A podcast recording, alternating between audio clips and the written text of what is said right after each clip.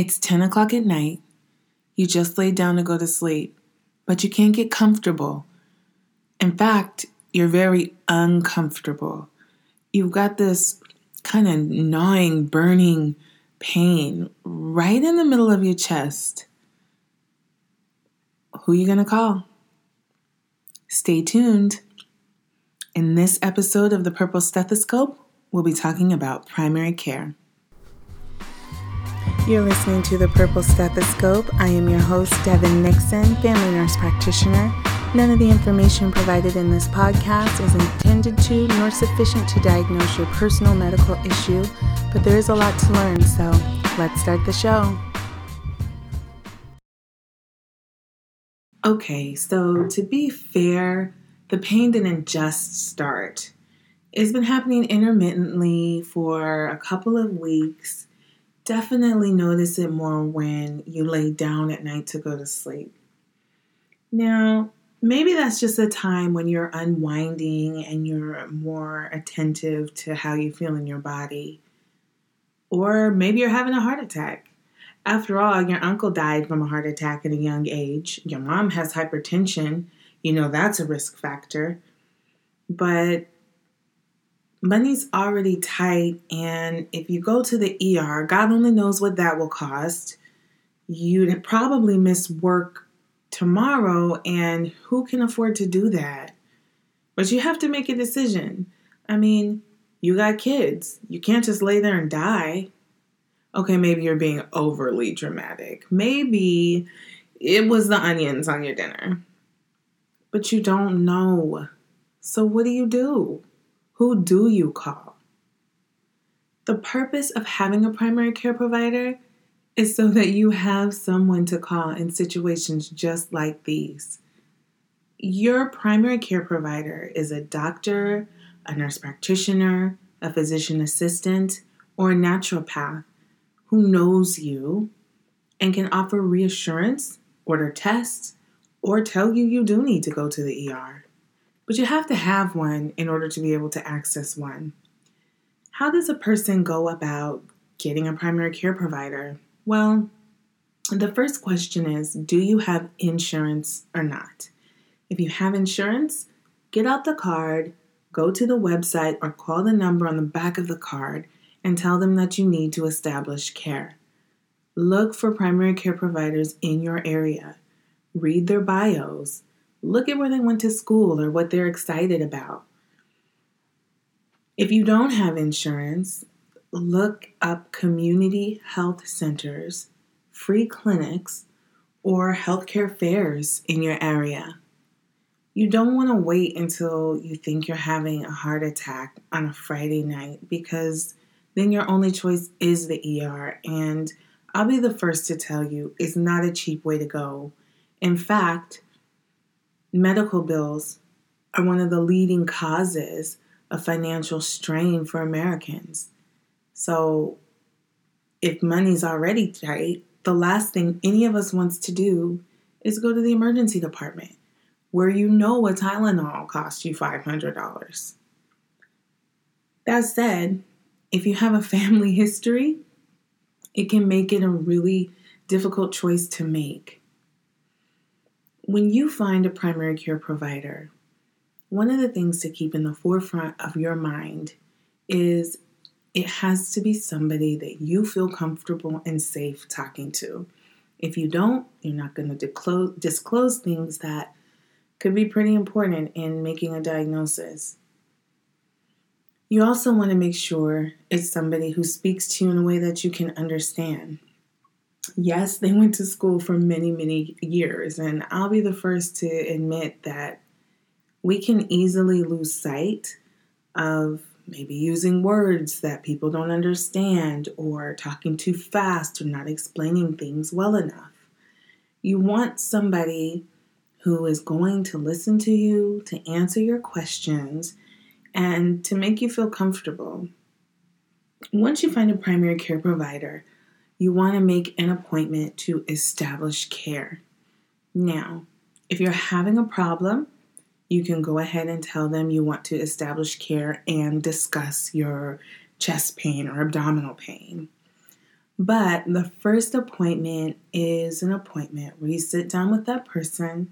They talk to you about your family medical history, your personal past medical history, and things that you might be at risk for.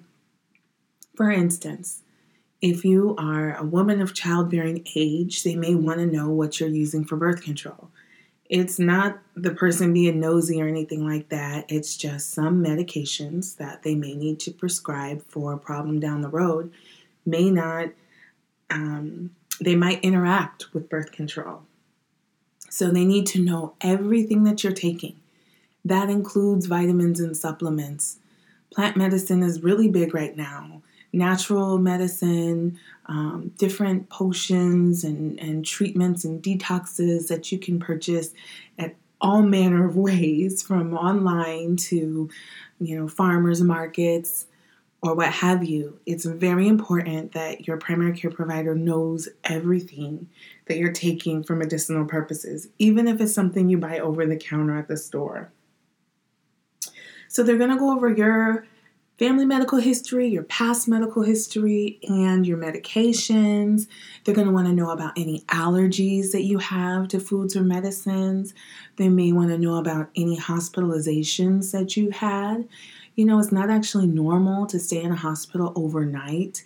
Um, usually, if that happens, there is something significant that was going on or had to be ruled out they're going to want to know about your social history. And what I mean by that is where do you live? Who lives in the house with you? Do you smoke? If so, how much? Do you drink? If so, how much? Again, it can feel like somebody's interrogating you or being mad nosy about personal things, but when you're trying to figure out what somebody's at risk for and what specific diseases and illnesses that you need to prevent. These are things they need to know. When I meet somebody for the first time, I ask them who lives at home with them. Um, I generally, right now, I'm working with an older population, so it's important for me to know if something were to happen, who's going to find them? Who's going to be able to help them? So that's one of the first questions I ask. I also like to know what type of residence they're in. Do you live in a house in a rural area where it's going to take an ambulance 20, 30 minutes to get to you? Or do you live in an apartment on the fifth floor with limited access and a power outage? Do you live in a motor home or are you homeless? These are all things that we need to know as primary care providers so that we're not giving you a plan of care that doesn't make sense for you. What do I mean by that? I mean, if you get a new diagnosis of something like diabetes, and I want you to participate in a really good diabetes education course that requires you to come three days a week, if you have nowhere to get there or you live really far away, it's not a good plan of care. So just keep in mind that when you're being asked all these questions, it's not because they're trying to be nosy, it's not because they're trying to pass judgments on you. It's generally because we need to know what we're working with so that we can make a plan of care that makes sense. Um, drinking, smoking, illicit drugs, these are all very important things.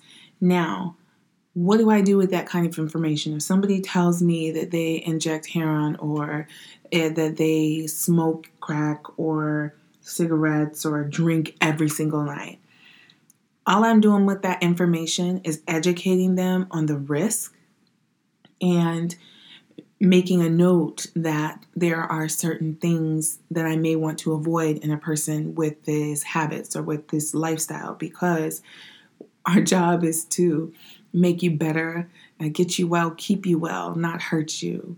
There are medications that interact with alcohol. There are, you know, certain medications that can get your heart rate up and you don't want to be prescribing to somebody who's using a street drug like methamphetamine.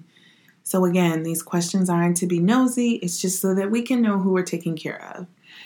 So, after going through that history, then um, I want to know about, you know, um, a physical exam. Physical exam is a head to toe examination. And if you are somebody who doesn't like somebody in your space, we know that right away by the way you react when we get in your bubble. Um, and a, a, visit to established care, um, that healthcare provider may look in your ears or ask you about your hearing. They might look in your eyes or ask you about your eyesight. They're probably going to feel your neck, feeling the strength of your carotid pulse, or feeling your thyroid to see if they can um, palpate or feel a, nodule. They're going to listen to your heart and your lungs. They're listening for murmurs. They're listening for rate. They're listening for whether the rhythm is regular or irregular. They're listening for how easily air moves in your lungs, if there's um, consolidation or no air movement in a certain part of your lung. Um, they're going to examine your abdomen. They'll probably feel your liver um, for swelling or enlargement, um, and also, you know, there's a, there's multiple organs in your stomach, so they may feel your stomach, listen to your stomach.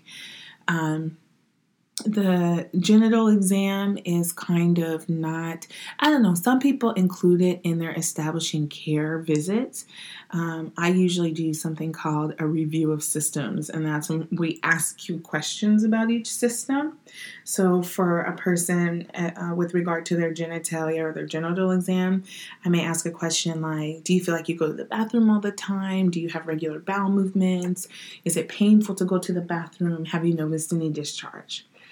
If all of those questions are negative, if the answers to all those questions are negative, then I may not examine the um, we call it the GU or the genitourinary system as part of the establishing care visit. And that's my personal preference because that's really personal to get in your very first visit.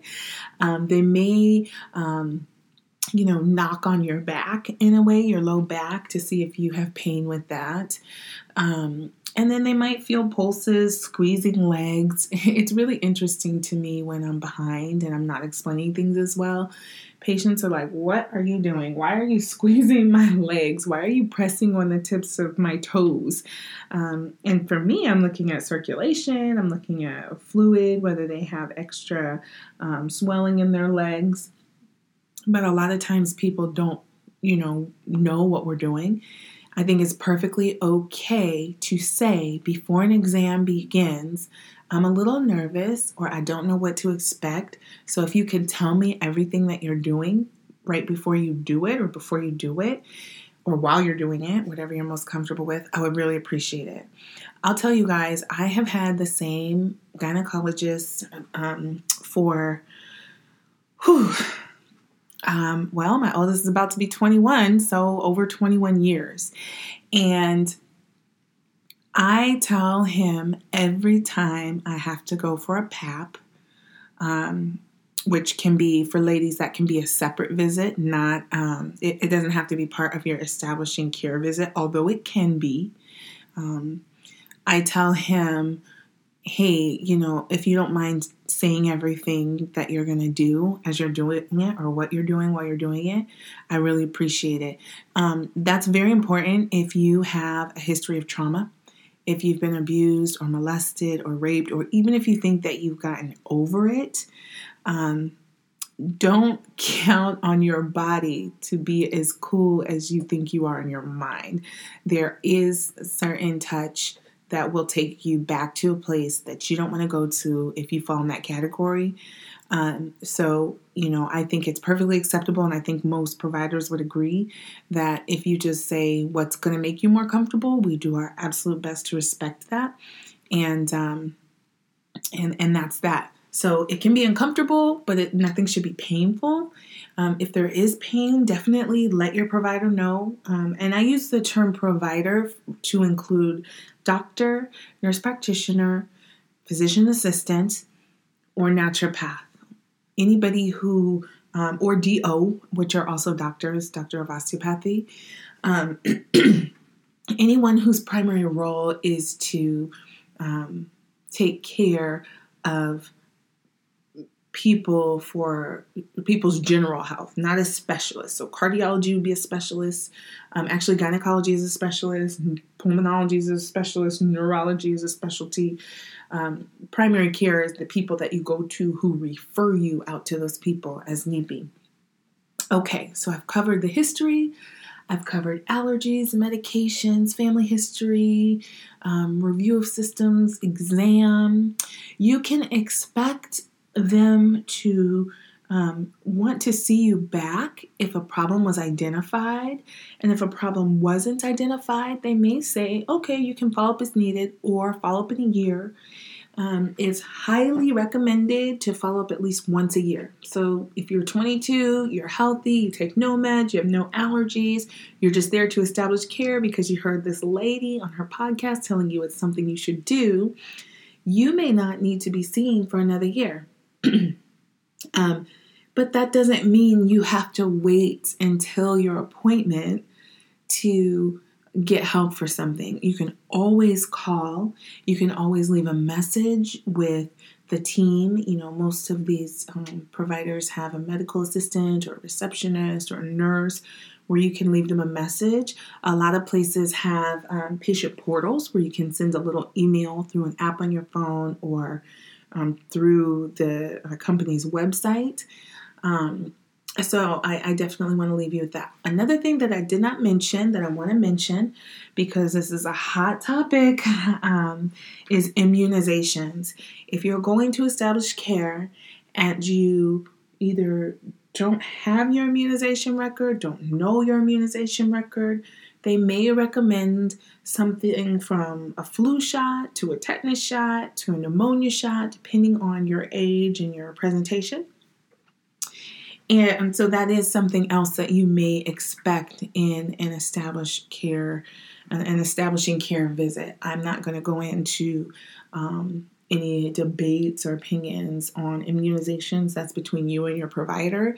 Um, but you can expect to be asked if you want to get your flu shot today or want to get your shingles vaccination today. So you can expect that in your visit too. Um, when it comes to paying for these visits, if you have insurance, you're probably going to have something called a copay. Um, I think my copay, you know what? It's gone up again. Um, it's gone up again. It's now $30. So when I go and I check in, they ask me, Do you want to pay your copay today or do you want us to bill it to you? Um, so if you're able to pay it that day, you can do that. Otherwise, uh, a lot of places will bill you. If it's a private pay situation, that's typically something that will be looked into prior to your visit. So you want to ask if they have a sliding scale or income based um, billing. And there's probably some extra paperwork to fill out with regards to that. If you find somebody you like, you're interested in seeing, call the clinic before your appointment and tell them, hey, I don't have insurance, or this is my insurance. What can I expect to pay? Um, a lot of times they don't they can't give you an exact answer because they don't know what's going to come out in your visit right so example if a 27 year old woman who's not on birth control comes into me with symptoms for of a sinus infection and they've been going on for several weeks and it's just not getting better and I want to prescribe antibiotics, I need to know if that young lady is pregnant before I can prescribe her any antibiotics. So um, she may have to go pee in a in a um, specimen cup in the bathroom, and that's again, this is one of the things we don't explain much. I've had patients be like, "Yeah, and I think they judged me and tested me for drugs." You know, ask, speak up, use your voice, and say, "Hey, um, what is this for again?" Um, and they should be pretty open about telling you what it's for. But whoever you talk to in the reception before your visit is not going to be able to include the cost of that test at the time of visit. So that's something to keep in mind. They can only give you ballparks, if that. Um, and uh, don't let the cost prevent you from establishing primary care. Um, that is one appointment that you absolutely want to make, to go to, and to pay for, even if you have to get on a payment plan, and be very vocal with your provider that, hey, I don't have insurance or I have high deductible insurance, which is when your insurance doesn't kick in until you pay, you know, a certain number of dollars out of your own pocket. You want to tell them that so that they can keep that in mind when they are ordering tests or prescribing medications. Um, so, that is the introduction to primary care.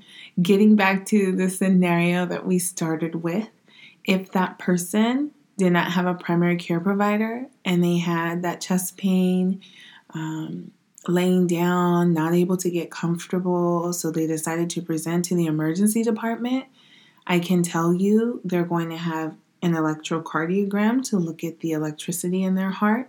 They're probably going to have a chest x ray to look at the size of their heart, see if there's fluid on their heart, etc.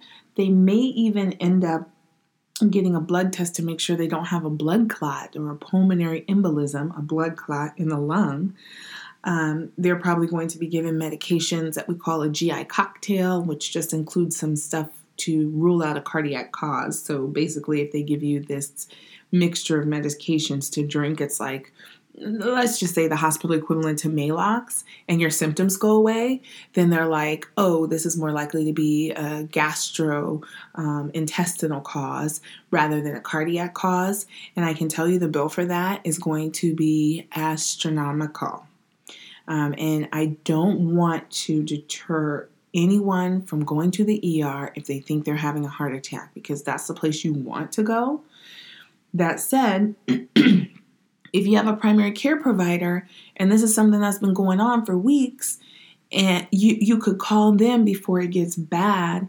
You can go in and have a visit with them. You tell them you have a stressful job. You um, sit a lot at work and you have some low back pain so you're taking motrin every day. You come home and have you know a couple beers or a couple of glasses of wine and then you go and you lay down to go to bed and you're having this kind of burning pain. Guess what? You're probably going to walk away with a diagnosis of gastroesophageal reflux disease or GERD, and you're probably going to be given some lifestyle modifications like cut back on alcohol, um, let's find an alternative to the, to Motrin because that can be upsetting to your stomach. Let's eat a couple of hours before bedtime, not eating really close to lying down. They're, they may prescribe a medication to help with those symptoms, and it's going to cost you a fraction of what it will cost to pull up in an emergency department. Again, I don't want to ever deter anyone from coming to the ER if they think they're having a heart attack. Um, but your primary care provider can also educate you on symptoms of a heart attack versus um, symptoms uh, that are n- typically non cardiac pain. All right, you guys, I've been talking for a really long time. I hope you enjoyed this episode of the Purple Stethoscope. I have to tell you that these doctors' offices do not run on CP time, they don't run on African time, they don't run on island time, whatever time you like to call it. And this honestly, in my life, even though I've been in the medical field for over 20 years, the hardest thing for me to do is to get my behind to an appointment in time to check in. Um, there are a lot of providers who are under tremendous pressure to see as many patients as possible. And if you show up late and you're going to get them off schedule and have people leaving, they reserve the right to say, Sorry, I can't see you today, um, and have you reschedule. So, another question you might ask the front desk when you're establishing or if you're calling ahead is what is your cancellation policy? Because oftentimes late cancellations will still be charged a partial fee. So I want to be very upfront with letting you know, you know, um, the medical system, I'm going to shock no one when I say this, is not set up. Um, Uh, culturally with our cultural view of time. So if they say your appointment time is 8, be there at 7:40. Ask what is my check-in time? And that way you know exactly what time you're expected to be there. Okay, thanks so much for listening you guys. I hope this helps somebody. Take care. Talk to you later. Thanks so much for tuning in to the Purple Stethoscope. I'm your host, Devyn Nixon, family nurse practitioner. You can find me on Instagram, Twitter, and Facebook at D the NP. That's at symbol D like Devyn, the NP like nurse practitioner. If you like what you've heard today, go ahead and share the episode, or even better yet, rate and review. I'll see you next time. Thanks for listening.